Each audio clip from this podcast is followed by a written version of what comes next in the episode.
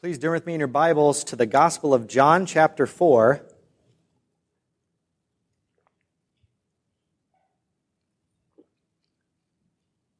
Where we will be reading about the account of Jesus with the Samaritan woman at the well. Now, you may remember Pastor Bailey did already preach through the entire Gospel of John, including this chapter. But as the Apostle Paul says in Philippians, to write the same things again is no trouble to me, and it is a safeguard for you. This passage has been on my mind a lot in the last couple months. And to quote Doug Wilson's blog this last week, again, John 4 again, if your sermon is dazzlingly original, it's probably either heretical or terrible or both. So I hope to stay on the straight and narrow with you this morning. But the best pre sermon anecdote was this morning, actually. When we drive in to service, I always, for faith and courage, I ask the kids, whoever I have with me in the truck, to pray that God would bless the worship service. And Max normally has a, has a good one. So Seidel prayed that God would bless the worship service, and Max prayed, Father God, I pray that we won't get in a wreck because daddy is not buckled up. love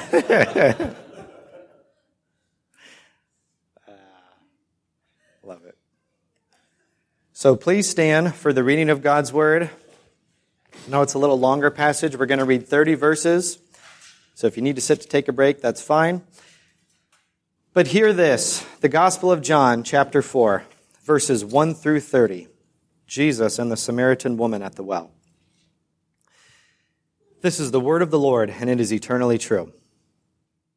Therefore, when the Lord knew that the Pharisees had heard that Jesus was making and baptizing more disciples than John, although Jesus himself was not baptizing, but his disciples were, he left Judea and went away again into Galilee, and he had to pass through Samaria. So he came to a city of Samaria called Sychar, near the parcel of ground that Jacob gave to his son Joseph.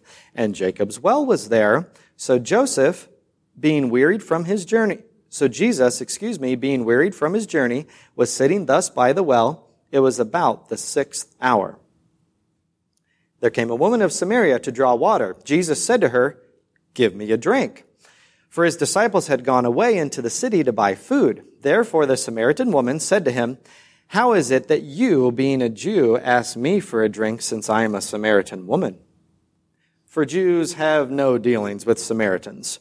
Jesus answered and said to her, If you knew the gift of God and who it is who says to you, Give me a drink, you would have asked him, and he would have given you living water. She said to him, Sir, you have nothing to draw with, and the well is deep. Where then do you get that living water? You are not greater than our father Jacob, are you, who gave us the well and drank of it himself and his sons and his cattle? Jesus answered and said to her, Everyone who drinks of this water will thirst again. But whoever drinks of the water that I will give him shall never thirst. But the water that I will give him will become in him a well of water springing up to eternal life.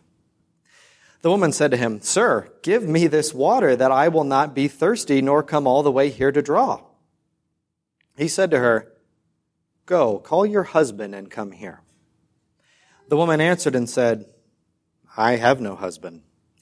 Jesus said to her, You have correctly said, I have no husband, for you have had five husbands, and the one whom you now have is not your husband.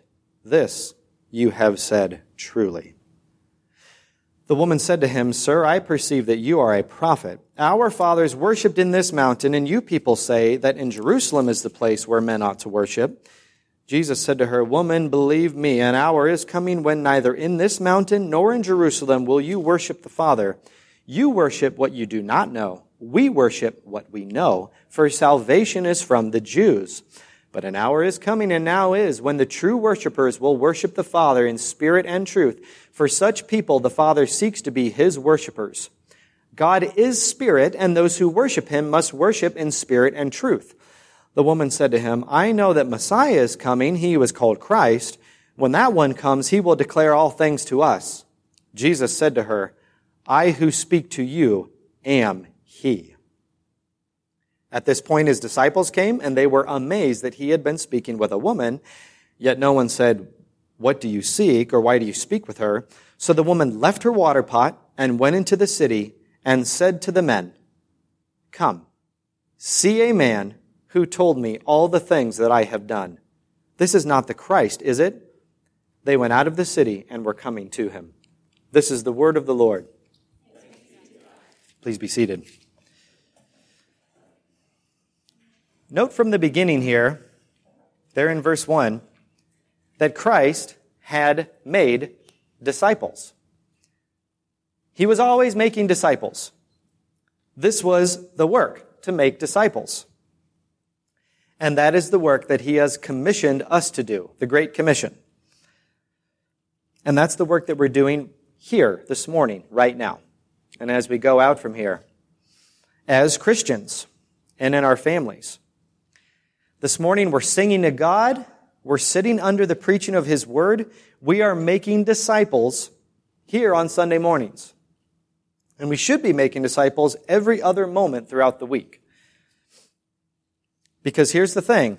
We are all being made disciples of something. We're going to be disciples.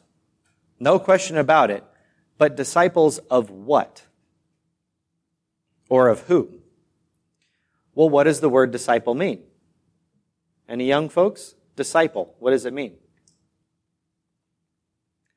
A disciple is one who learns, who is learning. A disciple is one who finds out, one who is receiving instruction. Now, from the time we're born, or even in the womb, depending on how ambitious dad and mom are, we're always learning.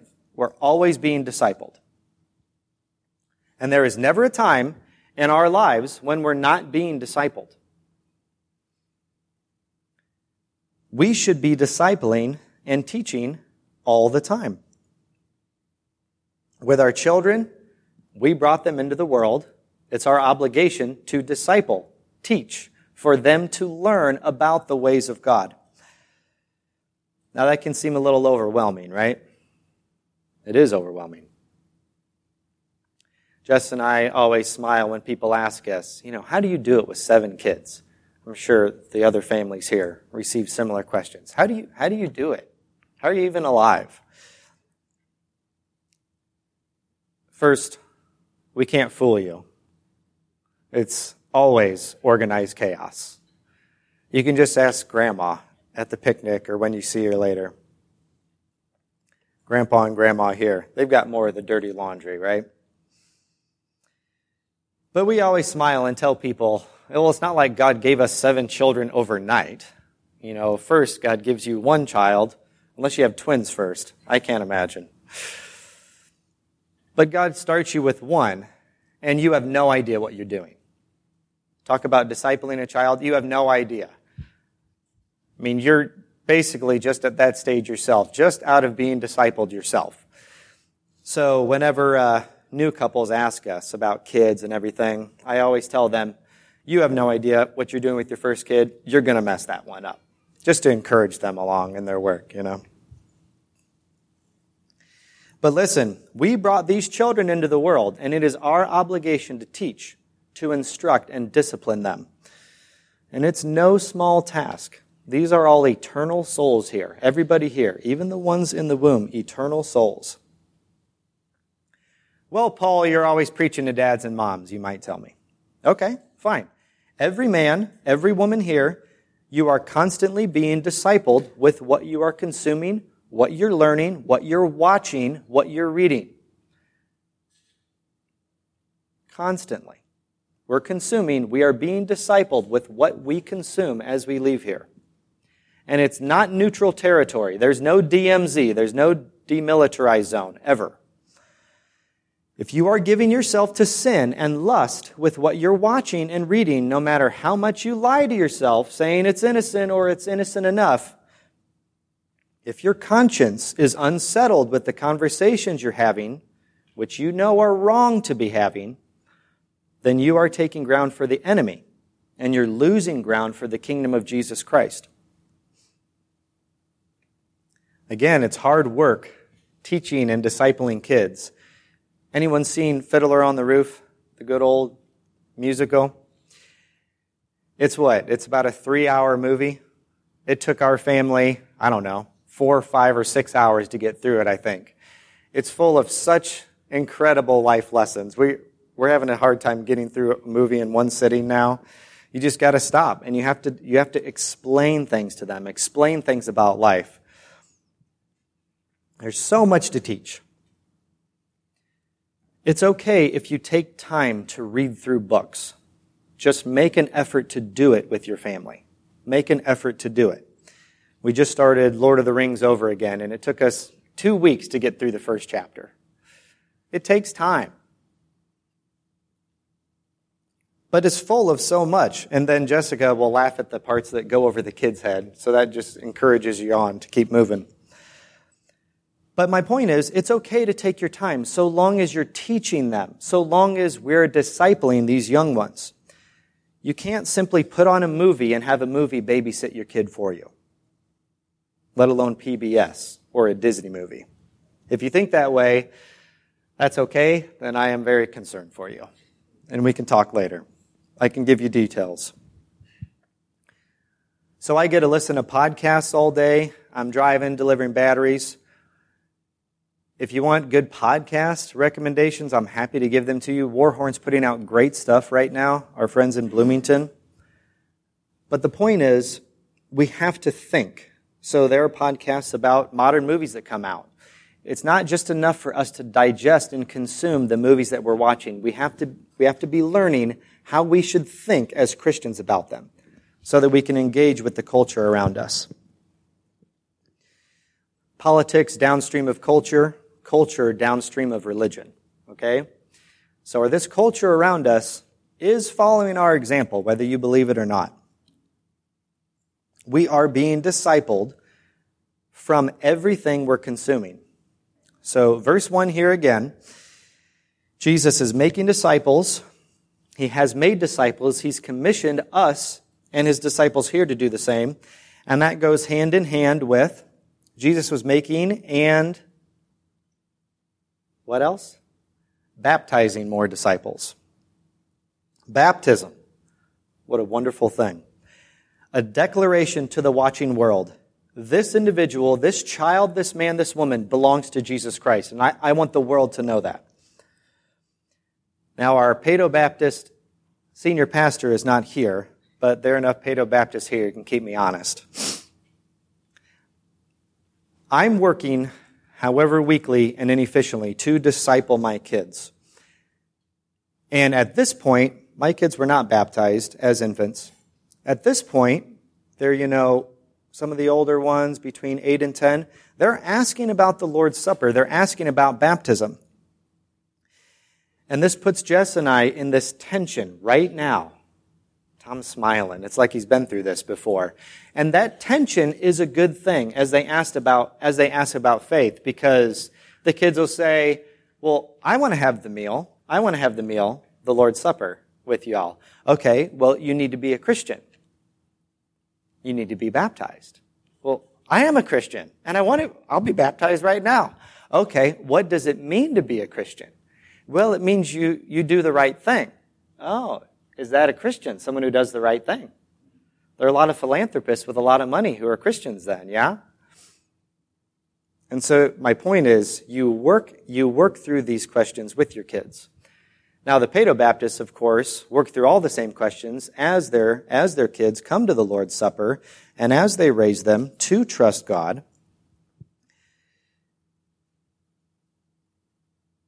But as Pastor Max says, we must all, including our kids, must all close with Christ. Individually, we must close with Christ. On the day of judgment, everybody here will stand before Jesus Christ. Kids, young men, boys and girls, on the day of judgment, when you die and when you meet your Maker, on that day, Dad and mom will not be there to intercede for you. You will stand before the judge of all the earth. You will give an account for every deed you've done in the body. your, quote, righteousness will not save you. If you do not plead the righteousness of Jesus Christ, then it will be eternal hell to pay for you, for you to pay. It's called the substitutionary atonement. You kids heard that? Substitutionary atonement. God made you. He's holy, and yet you are a sinner. Your sin offends God. You deserve hell, but God is loving and forgiving. Jesus Christ died on the cross to pay for your sins, to atone for them. Jesus died as a substitute. You and I should have suffered on that cross. And worse, hell. Jesus did not deserve death. We do deserve death. He was sinless. We are sinful. Substitutionary atonement. When he died on the cross, he took our sins on himself. And if you are a Christian, then you are clothed in the righteousness of Jesus Christ. When God the Father looks at you, if you're a Christian, he doesn't see all your sins.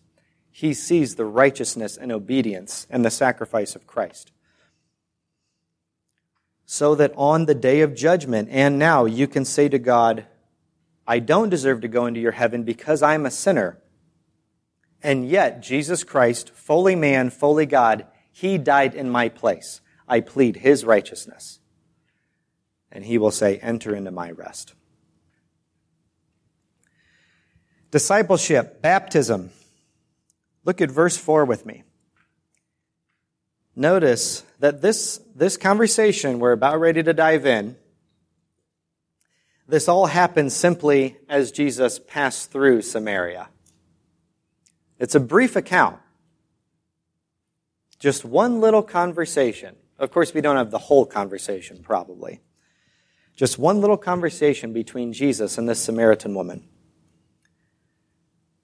But many, many sermons could be preached from this passage. In fact, I look back, and Joseph preached three or four sermons from these 30 verses. It gives new meaning to the end of the Gospel of John. Anyone remember how the Gospel of John ends, the very last verse?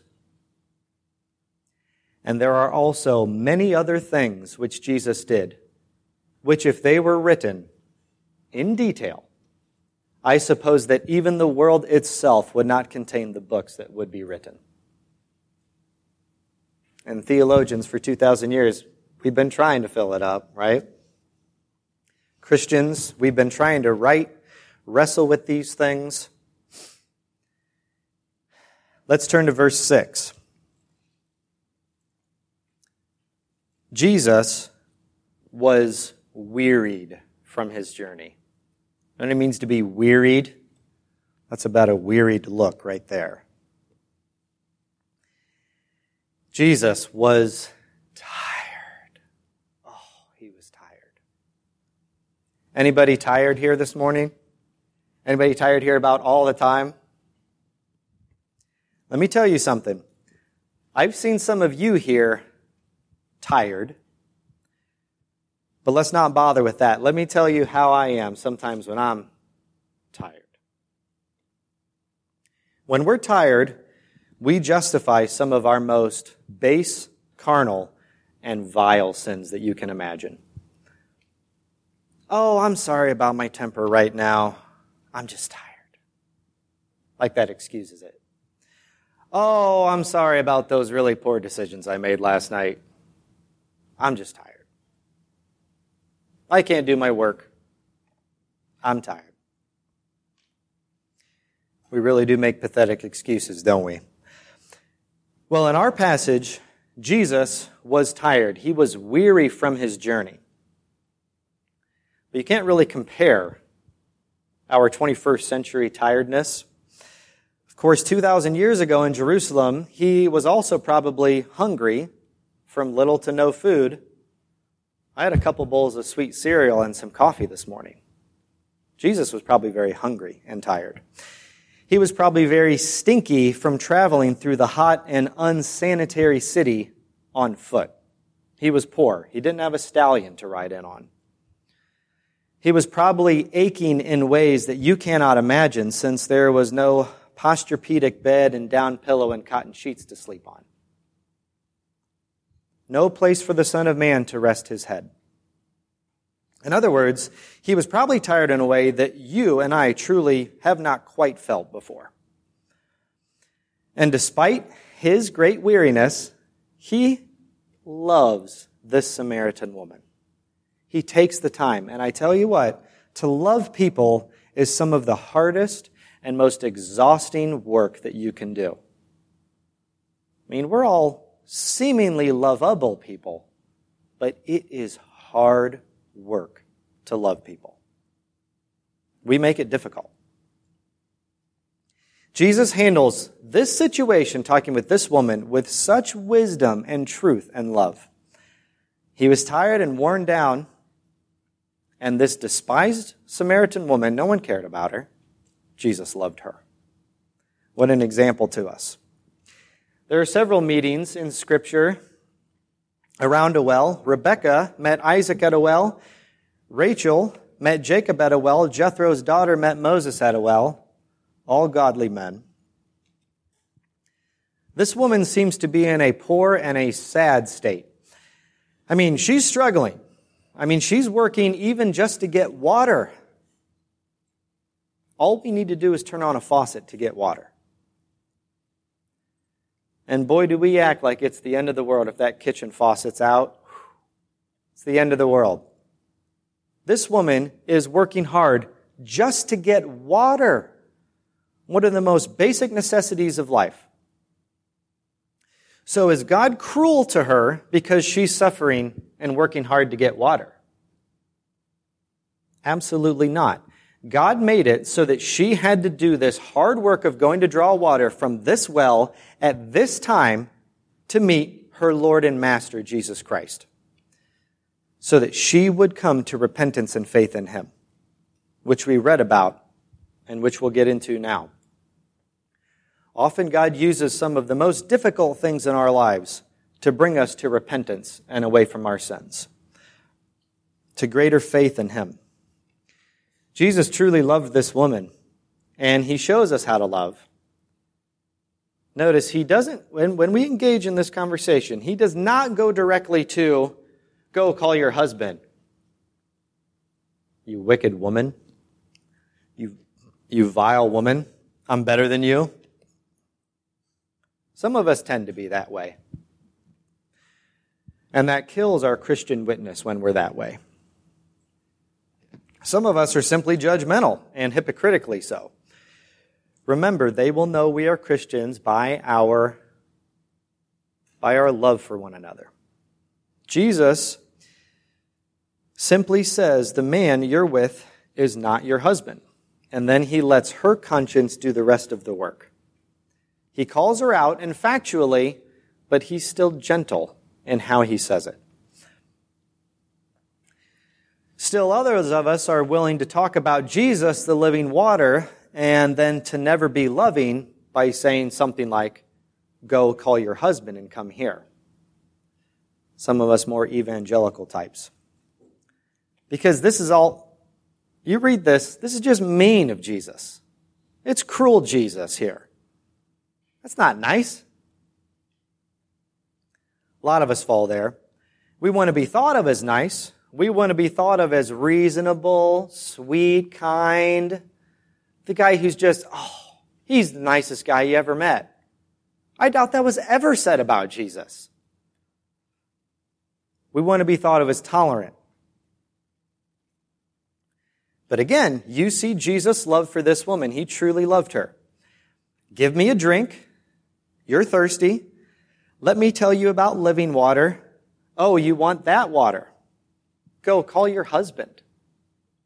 I have no husband, she says. Correct, you have had five husbands, and the man you're with now is not your husband. And you just love her classic, look at the birdie response. You kids ever heard that? Look at the birdie. You know, Gwenny's not in here, so I can pick on her. Gwenny, there were two cookies on the counter. Where'd the cookies go? Uh, uh, look at that pretty bird outside. Let's look at the birdie. Let's read verses 15 and 16. The woman said to him, Sir, give me this water, so I will not be thirsty, nor come all the way here to draw. He said to her, Go, call your husband, and come here. Well, that's quite a non sequitur, Jesus. That, that doesn't line up. That doesn't logically flow. But let's read on. She knew exactly what Jesus was getting at. The woman answered and said, I have no husband. Jesus said to her, You have correctly said, I have no husband. And verse 18 has some very heavy and direct speech to her. For you have had five husbands, and the one whom you now have is not your husband. This you have said truly. Then her classic, look at the birdie, verse 19. The woman said to him, Sir, I perceive that you are a prophet. And then goes on to ask about worship. Actually, Matthew Henry, I have always thought of this verse like that. Look at the birdie. Henry and Cal, Matthew Henry and John Calvin both say that she is truly asking about worship. She perceives that this man is telling her something that she needs to hear. And so she actually asks, I want to worship God truly. I'm suddenly convicted of my sins talking with this man. Nevertheless, we are dishonest. When we're pinned down, boy, do we want to squirm away. Especially when we're called out on our sins. I have one son who would always sneak back downstairs after brushing his teeth. He took way too long down there. He's down there getting more treats and snacks.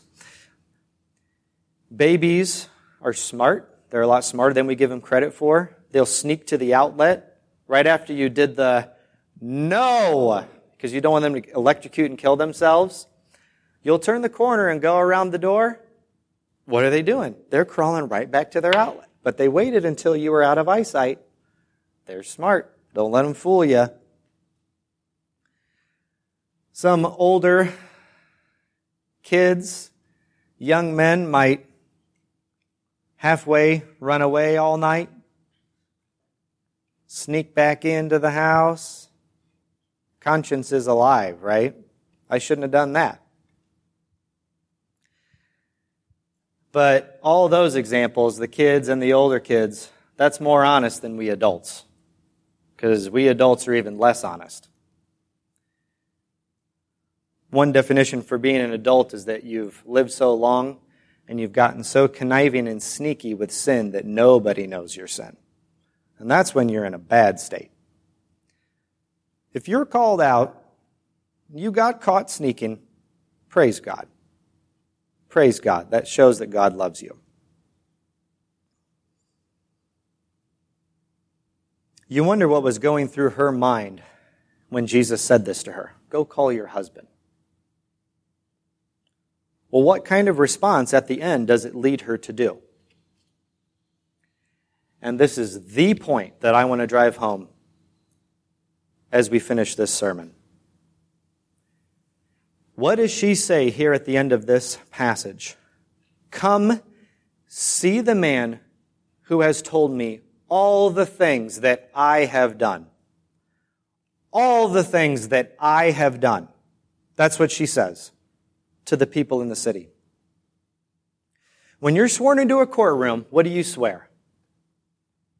I swear to tell the truth, the whole truth, and nothing but the truth. So help me God. We spend so much of our lives judging other people's sins, judging other people's motives, etc., in large part so that we are not thinking about all the things that I have done. It's a whole relative righteousness game that we set up, and we play it our whole lives. Kids do it, and so do adults. Some of you older sons and daughters, when dad and mom are disciplining you or correcting you, getting on your case, if you're a teenager maybe, you might think to yourself, don't dad and mom, don't you have enough of your own problems? Why do you got to get on my case all the time? Well, if that's your response, did it ever occur to you that dad and mom are probably just preaching the same sermon to you that they need to preach to themselves? Or that they were preached to when they were your age? Or sermons that they needed to hear? Dad and mom love you. When this woman met Jesus, she barely knew God at all, it seems. And she barely knew herself. And after this brief exchange with Jesus, this Samaritan woman walks away knowing God very well and knowing herself very well. We get the joy and benefit of seeing her repent and believe in Jesus for the forgiveness of her sins. And by the way, what, lest they escape us, what were this woman's sins? Did she have theoretical sins or were they actual?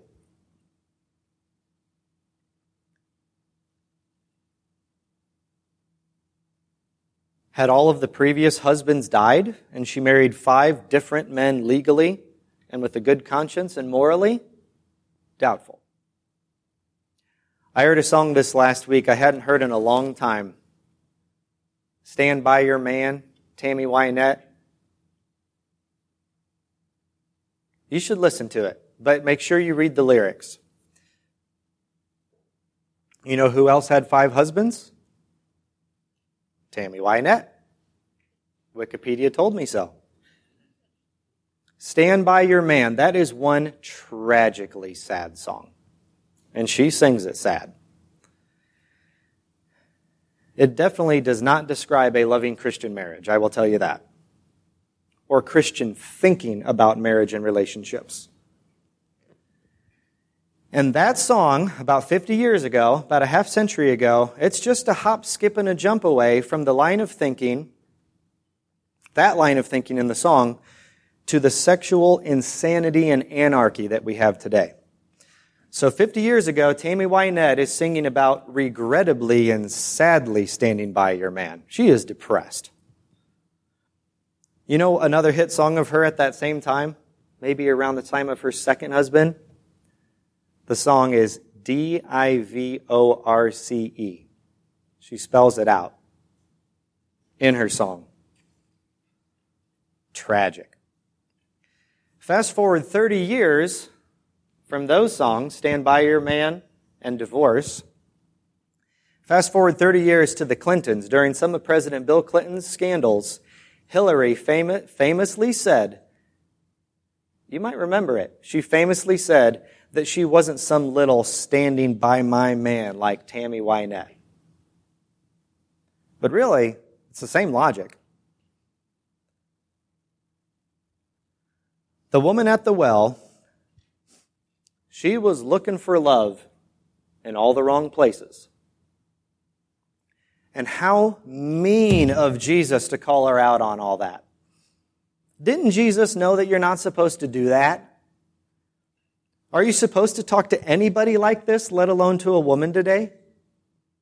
Didn't Jesus know about women's empowerment and feminism in 21st century America? I'm sorry, but feminism is not going to save you and it's not going to save us. It's doing the opposite. It's just another system based on relative righteousness. We do this. We're factories at this, of this. You can talk till you're blue in the face about how men are scum, men are evil. You might have a point. You might be right. But that does not get you any closer to the kingdom of heaven. It'll just make you sad. Men, women, we are all sinners with real sins that we really need to repent away from and we really need to turn to Jesus for and ask forgiveness for. Again, what I want to drive home as we close here soon, we spend so much of our lives comparing ourselves to others. It makes us unaware of our own sins, intentionally so. In the South, they say you can get away with just about anything so long as you end it with, bless her heart. Did you see that hat that Annabelle was wearing this morning? Bless her heart. It's a relative righteousness game that the South sets up. we consume ourselves with identifying and calling out other people for their shortcomings, for their sins. Does that get you any closer to heaven? It does not. A dearly beloved pastor we know and his wife, she's reading a biography of Sarah Edwards, Jonathan Edwards' wife. I believe Sarah Edwards. And this pastor's wife is saying, I'll just never be as godly as Sarah Edwards. What did the pastor husband tell her? He said, Well, honey, you don't need to be as holy as Sarah Edwards. You only need to be as holy as the Lord Jesus Christ. That's a wise and loving husband and pastor. Because that's what she needed to hear. Even if she had attained to Sarah Edwards' holiness, what does that matter? We spend so much of our lives playing this relative righteousness game. Stop comparing yourselves to other people unless it's Jesus Christ. It makes no difference on the day of judgment. God is holy. He's perfectly holy. And you are a wicked sinner, and so am I. Constantly comparing yourself to others. Or telling yourself, well, at least you're not as bad as other people. It doesn't matter. That's the pot calling the kettle black, or it's the blind leading the blind. Apart from King Jesus, you're dead in your sins. So just repent of your sins. Stop wasting your time thinking about the sins of others. Turn in faith to Jesus, and you will find forgiveness and mercy in Him. He's good. As you leave from here, I want you to check yourself. The rest of today, the rest of this week. How many conversations will you have? Think about it. Where you're essentially saying, well, at least I'm not as bad as them. You're not going to heaven based on being a little better than them, or even being a lot better than them, or thinking that you are, when you're probably not. So that covers most of us. Some of you may not have the conversations, but you'll be thinking it. At least I'm not like them. But oh boy, we wish we could say that. We're proud. We might see some other people gossiping and playing this relative righteousness game, and now we can identify it. Oh, they're doing that relative righteousness thing that we just learned about. At least I'm not like them. We do the same thing. None of this gets us closer to the kingdom of God. You know what does prepare you for the kingdom? You are just like the woman at the well. You're just like her, and so am I. And your testimony at the end needs to be like hers. Come, see a man who told me all the things that I have done. Not my friend, not what he's done, not what my family's done, not what my coworkers have done. Forget all that. Let me tell you about all the things that I have done and Jesus Christ who saved me from those sins. That's what I'm going to answer for on the day of judgment. You will answer for all of the things you have done. Come see a man who told me all the things that I have done. This is the Christ, isn't it? I repent of my sins. My faith is in him alone for the forgiveness of my sins. I found the well of water springing up to eternal life. I will never thirst again. I found him. After her testimony, it was convincing. What happened? They came out of the city and they were coming to him. They wanted to hear about it. They wanted to see him. They wanted their sins forgiven. That is the testimony that has spread the gospel of Jesus Christ all the way around the world so that we can have it here this morning. Let's believe in him and let's proclaim that good news to a world desperate to hear it. Let's pray.